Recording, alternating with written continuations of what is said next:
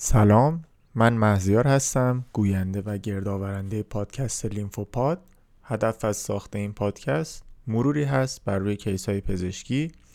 سعی می‌کنم هر هفته دو اپیزود مختلف منتشر کنم که یکی یک کیس کوتاه هست از سری کتاب‌های صد کیس و یک کیس بلند از نیو انگلند جورنال آف مدیسین. در بین این کیس‌ها اگر مقاله جدیدی منتشر شده بود که جالب بود و حالت کلینیکال داشت، به صورت خلاصه و کوتاه براتون بازگوش میکنم. قبل از شروع اولین پادکستمون تسلیت میگم به مردم دوست داشتنی آبادان. امیدوارم هیچ وقت هیچ جای کشورم شاهد تکرار این چنین اتفاقاتی نباشیم.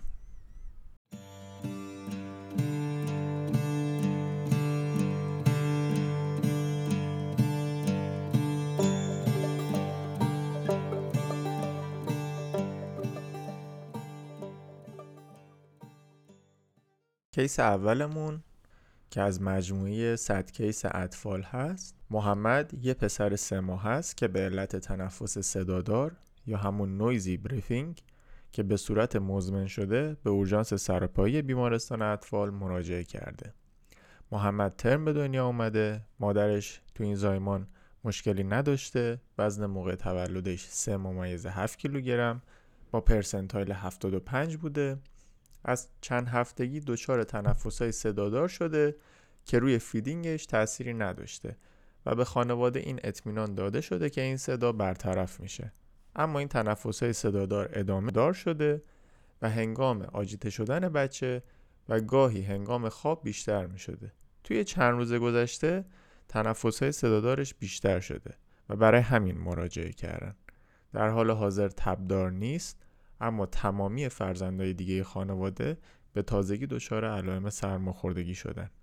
تو معاینه هوشیار و اکتیو، لبخند میزنه، سچورشن اکسیژنش نود و پنج، سیانوتیک نیست، تی سی و شش و نه داره، علائم کوریزا داره و هنگام تنفس استریدور واضح داره. یه استرابری همانژیوما روی پیشونیش داره، ریت تنفسش چهل و پنج تاست. یک ریترکشن مختصل سابکوستال و تراکیال تاگ خفیف داره. حالا اینکه تراکیال تاگ و ریترکشن سابکوستال چیه، من براتون ویدیوشو جدا میذارم. قفسه سینه‌ش هم سیمتریکه، کراکل و ویز نداره، معاینه قلب و عروقش قابل قبوله، وزنش در حال حاضر شش ممیز هفت کیلوگرم با پرسنتایل هفتاد و پنج. خب اولین سوال و بیسیک ترین سوال در اطفال اینه که وزن‌گیری نوزادمون چقدره؟ دومین سوال استریدور چیه؟ و سومین سوالمون اینه که چه تشخیص‌های افتراقی داریم و مهمترین قسمتش کجاست؟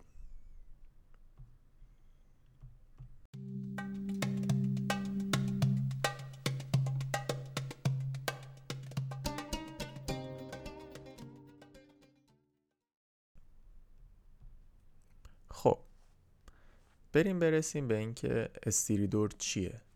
استریدور اصطلاحاً یک های پیچ سانده که هم توی دم هست هم توی بازدم. علتش نروینگ آپر ایروی هست و به نظر میرسه توی این بچه محتمل ترین تشخیصمون این باشه، چون از چند هفتگی شروع شده و ادامه داره. چی میتونه باشه؟ لارنگومالاسی. و اینکه شایع ترین علت استریدور توی این سن لارنگومالاسیه.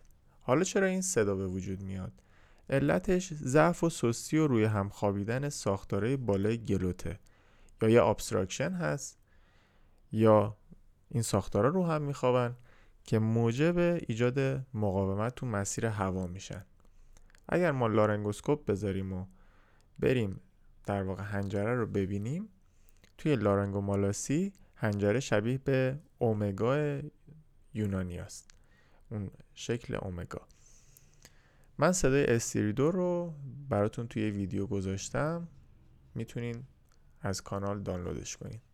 حالا اینکه چرا محمد ما یه خورده دیسترس تنفسی پیدا کرده. چرا میگم دیسترس تنفسی؟ به خاطر اون ریترکشنی که داشت، به خاطر اون تراکیال تاگی که به وجود اومده. همراهی این علائم با علائم کوریزا که توی خانواده‌ش هم بوده میتونه برامون تشخیص اولیه عفونت‌های تنفسی باشه. خب تا اینجای کار ما چند تا سرنخ داشتیم. بچه‌ای که تکاملش نرماله اومده با استریدور، یک عفونت وایرال محتمل و یک همانژوم روی پیشونیش. همانژوم برای ما مهمه؟ بله. همانژوم توی شیرخوارا نیاز به بررسی داره، چرا که همانژوم شایع‌ترین تومور خوشخیم توی نازادانه که ناشی از اندوتلیوم عروقه. برای چی همانژیوم برام مهمه؟ چون این همانژیوم میتونه با همانژیوم توی جاهای دیگه بدنش همراهی داشته باشه، مثل کبدش، مثل مغزش، مثل دستگاه تنفس و دستگاه گوارش. کدوماش برامون مهمه؟ خیلی مهمه توی این کیس اونی که ممکنه توی دستگاه تنفسش باشه. چرا؟ چون میتونه خود این همانژیوم الان در حال رشد کردن باشه، میتونه علت این دیسترس تنفسی باشه، میتونه علت این استریدور باشه، چرا که همونطور که گفتم استریدور در واقع صداییه که ناشی از نرو شدن آپر ایروی هست. پس ما باید براش چیکار کنیم؟ باید یه مشاوره ای ان تی درخواست بدیم برای اینکه بره با لارنگوسکوپ حنجره و حلقو ببینه، اگر تشخیص لارنگومالاسی داره به ما بگه، اگر زایعی داره به ما بگه. حالا اگر این زایه دقیقاً زیر وکال کورد باشه، یعنی جایی که با لارنگوسکوپ نتونه ببینه، ما باید برای این بیماری برونکوسکوپی درخواست کنیم. سی تی یا ام آر آی هم میتونه بهمون کمک کنه. همچنین ممکنه که زیر این آب در واقع وکال کوردها ما یه لمف نود بزرگ شده داشته باشیم، یک تومور داشته باشیم. حتی این استریدور ممکنه ناشی از یک آسپیریشن جسم خارجی باشه. خب بیایم جمعش کنیم. استریدور چه تشخیص‌های افتراقی داره؟ لارنگومالاسی، لارنجیال کیست، لارنجیال استنوزیس، وکال کورد پارالایسیس، واسکولار رینگ، حتی جی آی ریفلاکس ها، هایپوکلسمی، رسپیریتوری پاپیلوماتوز و سابکلوتیک استنوزیس. حالا کروپ تو این سن و اپیگلوتایتیس خیلی بعیده. خب تشخیص افتراقی ها رو گفتیم، میخوایم یه خورده بازش کنیم. استریدور هم تو حالت دم هست، هم تو حالت بازدم و هم حالت فیکس داره. استریدور دمی بیشتر به نفع یه ابستراکشن در اکستراتوراستیکه، یعنی بالای وکال کورد. استریدور بازدمی به نفع یک ابستراکشن توی اینتراتوراستیکه. استریدور فیکس هم داریم که هم توی دم هست هم بازدم، مثل یک فشار خارجی روی ایرویا، مس‌های داخل لومن، مثل همین همانژیوم، مثل جسم خارجی و یا استنوز سابگلوتیک. توی این سن شایع‌ترین اس... علت استریدور کانجنیتال لارنگومالاسیه که با عفونت‌های وایرال هم بدتر میشه. برای تایید تشخیص هم یه متخصص ای ان تی باید کمکمون کنه. استریدور چند تا تایپ داره. میتونه اکیوت باشه، میتونه ساب اکیوت باشه، میتونه کرونیک باشه. استریدور اکیوت یعنی در عرض چند ساعت تا چند روز پیشرفت کنه.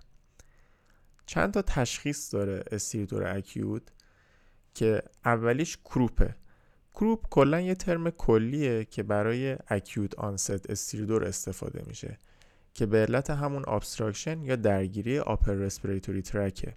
خودش چند تا تشخیص داره، مثل وایرال کروپ یا همون وایرال لارنگو تراکیایتیس که شایع ترین علت استریدور توی کودکان شش تا سی و شش ماهه که همراه با علائم کوریزا، احتقان بینی و اینه که توی عرض بیست و چهار تا چهل و هشت ساعت شروع میشه و بدتر میشه که همراه با تب و سردرد و بارکینگ کافه، یعنی سرفه هاشون صدای سگ میده. حالا من این صداها رو به صورت جداگانه با ویدیو توی ادامه براتون داخل کانال میذارم. وایرال کروپ در ادامه معمولا صرف لیمیتده، اما ممکنه به سمت دیسترس تنفسی بره و تهدید کننده حیات باشه، پس نیاز به مراقبت داره. نوع دیگه کروپ اسپاسمودیک کروپه یا نام دیگهش هست آلرژیک کروپ. توی این کروپ ها کودک تبدار نیست، در خانواده بیشتر دیده میشه که سابقه آلرژی دارن. ممکنه با علائم خفیف کوریزا باشه و این نکتهش اینه که شبها و عصرها هم بدتر میشه. تشخیص دیگه‌مون باکتریال تراکیایتیس هست. شایع‌ترین سن سن اتفاق افتادنش توی شش سال اول زندگیه، میتونه تو هر سنی رخ بده دو تا تایپ داره، یکی تایپ فولمیننتشه، یکی تایپش اینه که به دنبال پردیسپوز شدن با یه ویروس قبل از شروع علائمه. یعنی چجوری؟ یعنی اینکه کودک میاد با علائم عفونت ویروسی، خوشحال، مشکلی نداره، ولی در طی سه چهار روز بعدی دچار دیسترس تنفسی، سرفه و استریدور میشه و به سمت ایل شدن میره. نوع فولمیننتش اینجوریه که از همون بیست و چهار ساعت اول به سمت ایل شدن میره. مریض لوکوسیتوز پیدا میکنه، استریدور پیدا میکنه و نیاز به آی سی یو داره. تشخیص بعدیمون اپیگلوتیته که یه التهابیه که همراهی داره با تهدید به حیات. کاملا گوگل ترنسلیتی گفتم. حالا بخوام توضیح بدم که چجوریه، یه بچه میاد با دیسترس تنفسی، انزایتی، فیور، دیسفاژی، مافلد اسپیچ، درولینگ و بیمیلی به دراز کشیدن. یعنی بیمار پوزیشن دراز کشیدن بهش تنگی نفس میده و دراز نمیکشه. بیشتر توی هفت سالگی به بعد دیده میشه و از موقعی که دیگه واکسن هموفیلوس آنفولانزا تیپ بی رو زدن کمتر شده. تشخیص دیگه‌مون رتروفارنجال آبسس‌ها هستن که علائم بالینیش در ابتدا شبیه به سایر علت‌های استریدوره، اما تب، درولینگ، عدم علاقه به تکون دادن گردن و صدای سیب زمینی داغ میدن. یعنی چه جوری؟ یعنی انگار وقتی که یه سیب زمینی داغ تو دهن تو بخوای حرف بزنی. تشخیص دیگه‌مون پرتونسیلار آبسس ها هستن که اینا هم با علائم گلودرد، تب و استریدور میان و تورم گردن دارن. اینا هم صدای سیب زمینی داغ میدن. تشخیص های دیگه‌مون وکال کورد پارالایزیس و وکال کورد دیسفانکشن ها هستن که اینا رو میتونیم با لارنگوسکوپ ببینیم. یکی از مهمترین تشخیص ها و مهمترین چیزهایی که نباید میس بشه فارین بادی آسپیریشنه. یعنی اگر مادری اومد شرح حال داد که بچهش یه چیزی خورده پریده تو گلوش ولی بعدش توف کرده اومده بیرون، چه بچه دیسترس داره چه نداره، حتما باید برونکوسکوپی بشه، حتما باید جسم خارجی رول اوت بشه، حتی اگر مادرش گفت اینو توف کرده این اومده بیرون. یکی از مهمترین و خفنترین و حیاتی ترین تشخیص‌های استریدور هم آنافیلاکسیه که توی بچه‌ها تشخیصش خیلی سخته. برای همین باید کنارش ما فشار مریض رو بگیریم، علائم دیگه‌ش رو چک کنیم، دیسترس تنفسیش رو نگاه کنیم، اوتو سچوریشنش رو نگاه کنیم، علائم ادم رو ببینیم، هیو ببینیم. پس اینا خیلی واسه هم مهمه. از تشخیص‌های دیگه سوختگی راه‌های هوایی. حالا ما یه سری استریدور هم داریم که به دنبال اکستیوب کردن به وجود میاد. یه استریدور مهم هم داریم که موقعی که میخوایم کودکایی که در واقع هایپوکسیک ایسکمیک انسفالوپاتی دارن و با سرد کردن بدنشون میخوایم درمانشون کنیم، چون یکی از درماناشه، میتونه در واقع استریدور به وجود بیاد. علت این که با سرد کردن استریدور به وجود میاد اینه که میتونه شیفت کلسیم و پتاسیم باشه و یا اسپاسم لارنکس به دنبال اون سرما. خب تا اینجای کار گفتیم که استریدور تایپ ساب اکیوت، اکیوت و کرونیک داره. ساب اکیوت و اکیوتشو من خلاصه کردم داخل این چند تا پاراگراف گفتم. حالا میتونم برسم به قسمت کرونیکش. کرونیک یعنی استریدور ما یک هفته یا بیشتر شده باشه. میتونه اکتسابی باشه یا کانجنیتال. آروم آروم پیشروی میکنه. تشخیصایی که ما توی حالت کرونیک داریم لارنگومالاسی، تراکیومالاسی، وکال کورد پارالایسیس، واسکولار رینگ ها، کیست های برونکوژنیک، مالفورمیشن های لارنکس، همانژیوم و سابگلوتال استنوزیسه. میتونه این استریدور به دنبال جراحی یا تروما هم به وجود اومده باشه. چجوری؟ موقع جراحی لارنجیال نرو آسیب ببینه. اگر این آسیب باعث پارالایز شدن یک طرفه وکال کورد بشه، خطر آسپیریشن برای اون نوزاد داره. اگر دو طرفه باشه، ممکنه حتی صدای بچه هم نرمال باشه و یا حتی ممکنه تنفسش ناکارآمد بشه. توی حالتهای کرونیک ممکنه ما تومور داشته باشیم که حالا این تومور رشد میکنه و بدتر میشه. یکی از تشخیصهایی که گفتم رسپیریتوری پاپیلوماتوز هست که به دنبال اچ پی وی تایپ شش و یازده. چه شکلیه؟ این پاپیلوما ها میان داخل اپیتلیوم ایروی ها رشد میکنن، دقیقا مثل این وارت هایی که روی جنیتالیا میزنه. و اولین تظاهراتش اینه که فرد میاد میگه احساس میکنم بیسی پریده تو گلوم، با سرفه میاد و حتی ممکنه ویزم داشته باشه. من یه صحبتی کردم راجع به هایپوکلسمی. هایپوکلسمی میتونه پارالایز بده، پارالایز وکال کورد بده. چجوری؟ به دنبال کمبود ویتامین دی، تغذیه نامناسب و حتی بیماری‌های متابولیک. خب همه این تشخیص‌ها رو گفتیم. باید چی کار بکنیم؟ خیلی خیلی کوتاه میگم. نوزاد میاد، استریدور داره، علائم تنفسیشو باید چک کنیم، یعنی ای بی سی دی رو باید رعایت کنیم. رعایت کردیم، مریض استیبل شد، تب داره آیا؟ خب اگر تب داره ما رو میبره به سمت عفونت‌ها.